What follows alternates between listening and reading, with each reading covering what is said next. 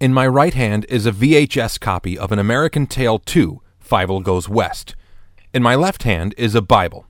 Let's do a show about the Bible.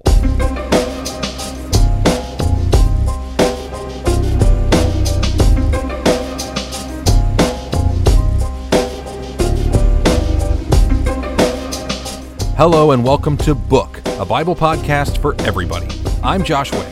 You might know me from right now when I'm talking. We've just completed our look at the Torah, the foundational document of the ancient nation of Israel and the first five books of a modern Bible. Today we move on to the next two books in the Hebrew canon, Joshua and Judges. Joshua is a much needed epilogue to the story of the Torah, which left us hanging as to whether or not the Israelites would ever actually settle in the land of Canaan. We've talked about Judges before, but we'll give it another look today and pay close attention to its place in the ongoing story. Now, Joshua. On the surface, Joshua is a simple narrative. The Israelites come at last to Canaan and must fight with its current inhabitants before they can settle. However, the literary presentation of this conflict is not exactly what we might expect. We'll unpack it as we go.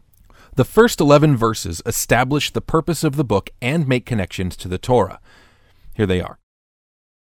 After the death of Moses, the servant of the Lord, the Lord said to Joshua the son of Nun, Moses' attendant, Moses my servant is dead.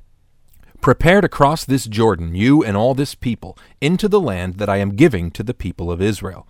Every spot on which your foot treads I give to you, just as I promised Moses. From the wilderness in Lebanon as far as the great river, the river Euphrates, and all the land of the Hittites to the Mediterranean Sea on the west shall be your territory. No one shall be able to resist you all the days of your life. Just as I was with Moses, so will I be with you. I will not leave you or forsake you. Be strong and resolute, for you shall apportion to this people the land that I swore to their fathers to give them. But you must be very strong and resolute to observe faithfully all the law that Moses my servant enjoined upon you. Do not deviate from it to the right or to the left, that you may have success wherever you go. This book of the law shall not depart from your lips, but recite it day and night, so that you may observe faithfully all that is written in it. Only then will you prosper, and then you will have success. I charge you, be strong and resolute, do not be frightened, and do not be dismayed, for the Lord your God is with you wherever you go. All the themes of the Torah are reinforced here in the introduction the offspring, the land, and the covenant that glues those two things together. And the time has finally come for Israel to cross the Jordan River and enter the land. Before crossing over, however, Israel sends spies into the nearest Canaanite city uh, called Jericho. The spies are aided and protected by a resident, a prostitute named Rahab. She hides them from the local authorities, and they promise to allow her and her family to escape before the imminent battle. This is not the last time a pagan woman with undesirable life circumstances will figure prominently in Israel's national story. In fact, we're going to read a whole book about another such woman named Ruth in the next podcast. The crossing of the River Jordan in chapter 3 plays out like a low budget version of the Red Sea escape in Exodus. The waters of the river recede and the Israelites cross over on dry ground. The point of this is obvious given the material that we've just read in Numbers and Deuteronomy.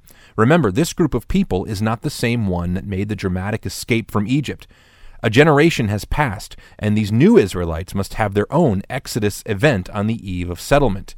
The river crossing is less sensational, but it's symbolically necessary in the story that is being told. When Israel finally marches on Jericho in chapter 6, we encounter one of the strangest texts in the Bible. Here's a few verses starting with verse 8. When Joshua had instructed the people, the seven priests carrying seven ram's horns advanced before the Lord, blowing their horns, and the ark of the Lord's covenant followed them. The armed men marched before the priests, who were blowing the horns, and the rear guard marched behind the ark, while the horns blew continually. But Joshua commanded the rest of the people, Do not shout or make your voice heard, and don't let any sound go out of your mouth until the moment I tell you to shout. Then you shall shout. So he had the ark of the Lord go around the city, circling it once. Then they returned to the camp and spent the night in camp. Instead of marching directly into battle, Israel circles the city walls carrying the Ark of the Covenant, an ornamented box containing the covenant laws, and blowing shofars, trumpets. They do this once a day for seven days until this happens in verse 16. On the seventh time around, as the priests blew the horns, Joshua said to the people, Shout, for the Lord has given you the city. And the city wall and all that is within it shall be devoted to the Lord for destruction. Only Rahab the prostitute and all who are with her in her house shall live, because she hid the messengers whom we sent. But you, keep yourselves from the things devoted to destruction, lest when you have devoted them, you take any of the devoted things and make the camp of Israel a thing for destruction and bring trouble upon it. All the silver and gold and objects of bronze and iron are consecrated to the Lord. They must go into the treasury of the Lord. So the people shouted when the horns were sounded. When the people heard the sound of the trumpet, the people shouted a great shout, and the wall collapsed. The people rushed into the city, every man straight before him, and they captured the city. Then they devoted all in the city to destruction, both men and women, young and old, oxen, sheep, and donkeys, with the edge of the sword. Territorial wars in ancient history don't exactly surprise us, and by the Bible's own logic, Israel has had a claim on this land since the days of Abraham. They might have just marched in, drawn their swords, and asserted their claim.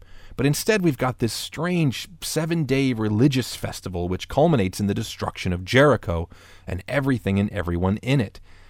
To us, this is very unsavory, and it sounds a lot like holy war, like a bloody siege carried out in the name of God. Many sensitive modern readers are reasonably horrified by this, while, on the other hand, some Christians have gleefully embraced the simplistic view of a glorious battle between the good guys and God's enemies. Now, here on Book, our job is not to justify or condemn the behavior and themes we find in the Bible. We're just interested in how and why the text was written, and how it would have worked for the original authors and the recipients in their historical moment. To that end, it is possible to step back and understand the Battle of Jericho in the sweep of the literary presentation of the whole Hebrew Bible. Let's take a trip back to Genesis.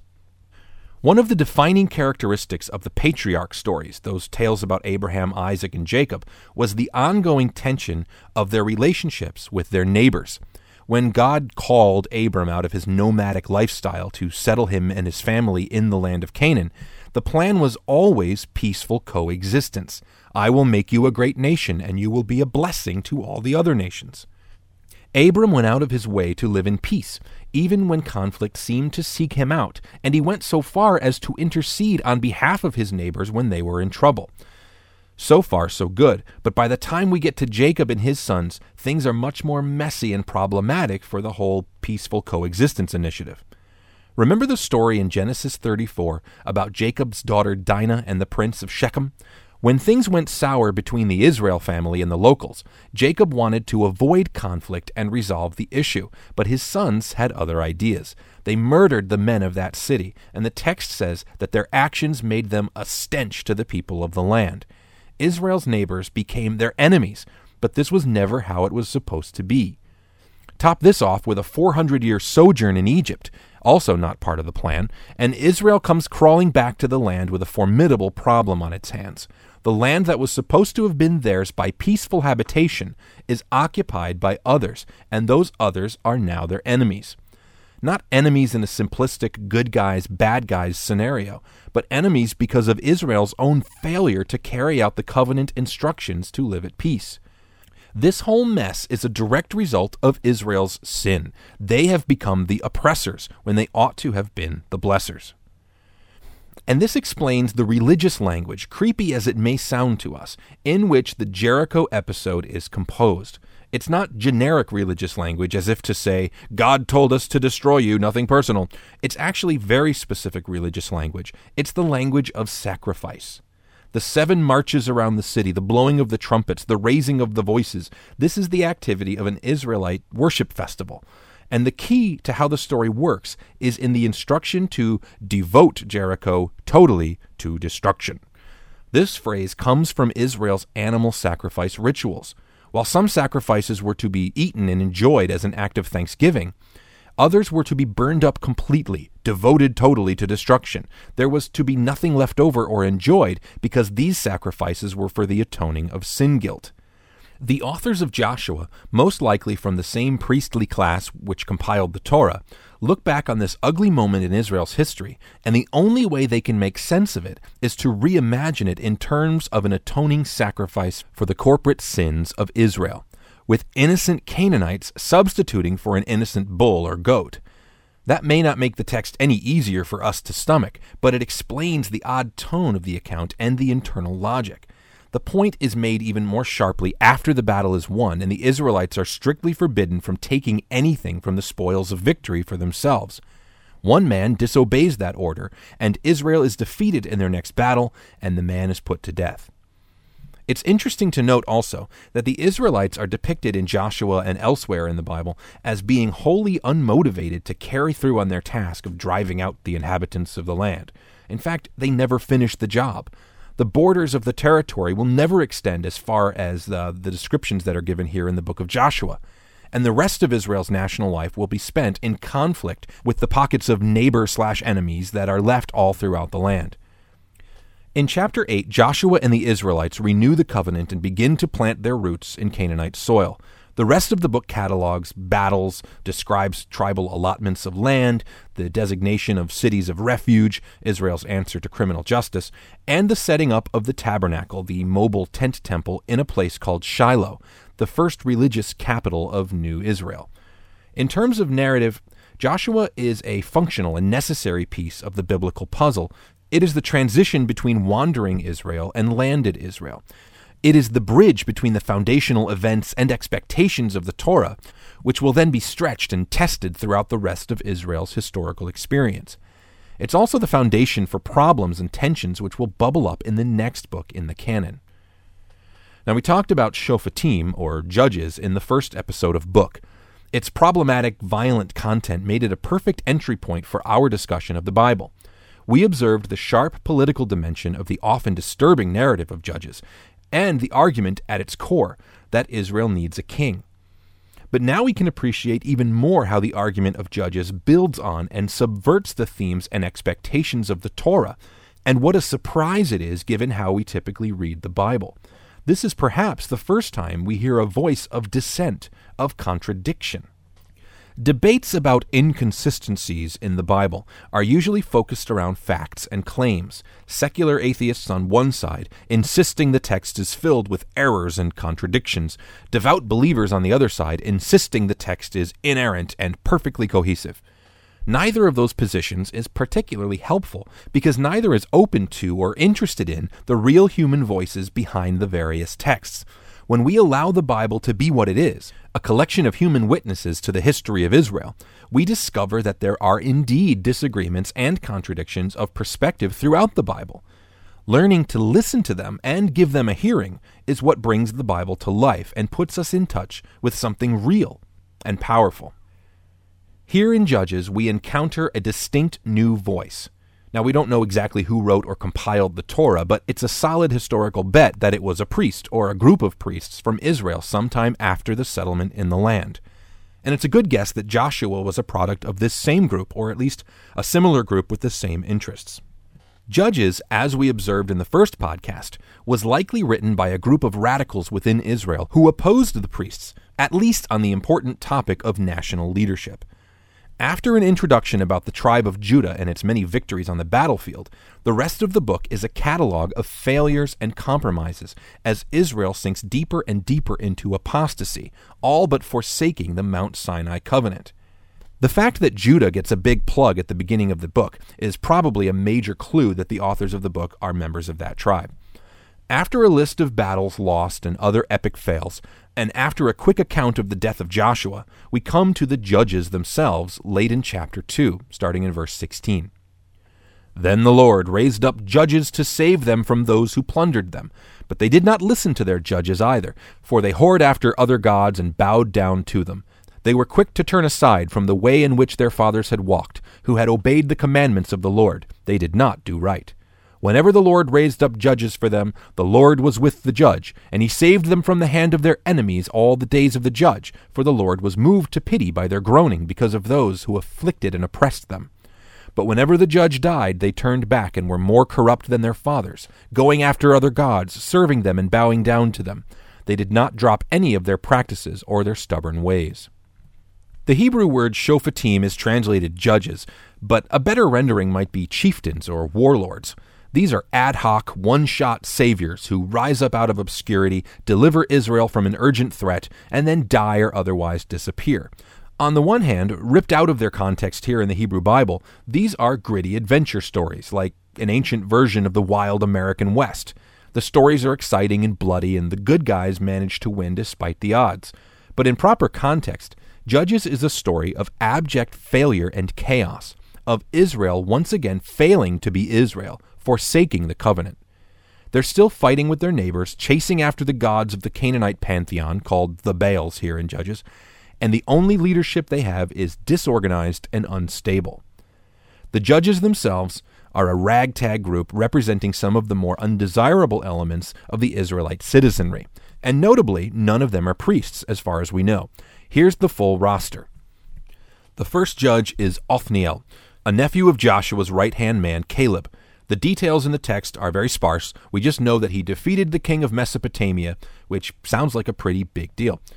We talked about Ehud in the first podcast. He's the left handed dude who killed the obese king of Moab. Next up is Shamgar, who, quote, killed 600 Philistines with an ox goad. Good for him. Deborah is the first recorded female judge, and the text speaks of her actually sitting as a judge for the people of Israel, settling disputes and looking more like an actual leader than the previous judges. The story in this chapter, chapter 4, is one of the more feminist friendly passages in the Hebrew Bible. A Canaanite general named Sisera marches against Israel.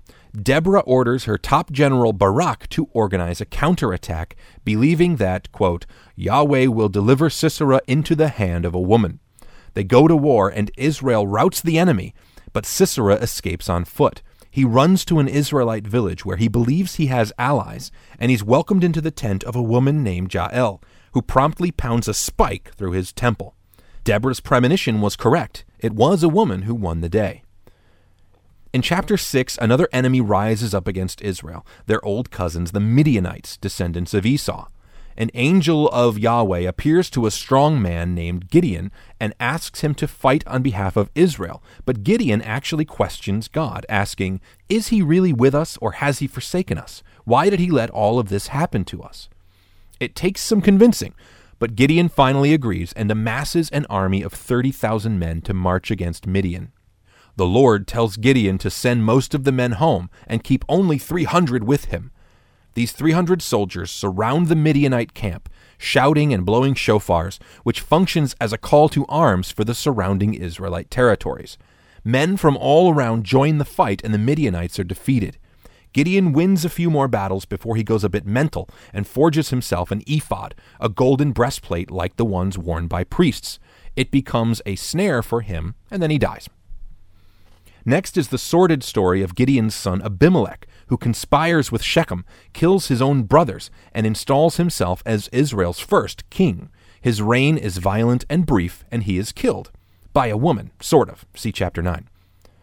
Tola and Jair judge Israel for the next 50 years or so. And next up is Jephthah, the son of a prostitute and kind of a loser. But he's also big and strong, so when Ammon marches against Israel, the elders try to recruit him to lead the fight.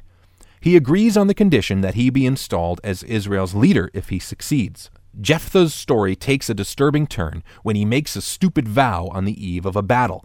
He swears before Yahweh that he will sacrifice whatever comes out from his house next.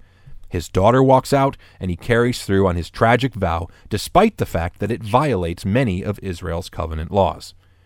Ibzan, Elon, and Abdon are the next three judges of Israel, though little information is given about them.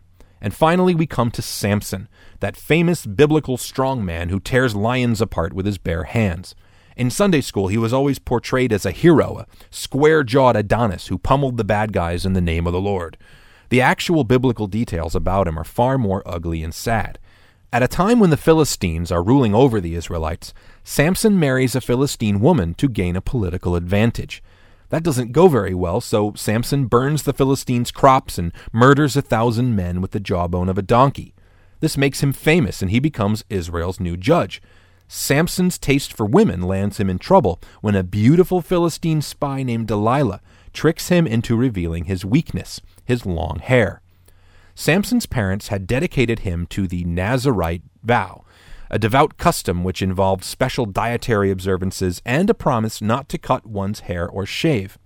When Samson's hair is cut in his sleep, he loses his strength and is taken captive by the Philistines, who gouge out his eyes and throw him in prison. When he is trotted out at a gathering of Philistia's best and brightest to be mocked and gawked at, he famously leans against the pillars and brings down the building, killing 3,000 Philistines along with himself. The end. Again, considered in isolation, some of these stories might work well as rough and tumble adventures, but taken together and in context, this is a shocking litany of downright anti Israelite behavior. And if the message wasn't clear enough, the last few chapters of Judges are reserved for the ugliest stories of Israelite citizens, not just judges, doing outrageous and abominable things. A man called Micah recruits a Levite to act as his own personal priest in his home, completely bypassing the tabernacle in Shiloh. Then the tribe of Dan marches on Micah's home, not to stop him or condemn him for his sin, but to offer the priest more money to come and work for them. The last and by far the most brutal story is about a Levite, and that means a priest, who takes himself a concubine. When she is unfaithful, he chases after her, and they wind up in an Israelite town called Gibeah. In a shocking and deliberate invocation of the Sodom and Gomorrah story, the population of the town surrounds the house where they are lodging and demands to have their way with the Levite man. Now, uh, in the chaos, their host throws the man's concubine out to the mob, and she is raped and abused all night long. The next day, the Levite man chops her corpse into 12 pieces and sends them throughout the 12 tribal territories, a desperate cry for help and a warning to all Israel. The Sodom and Gomorrah imagery throughout the story infuses it with a dark and subversive message.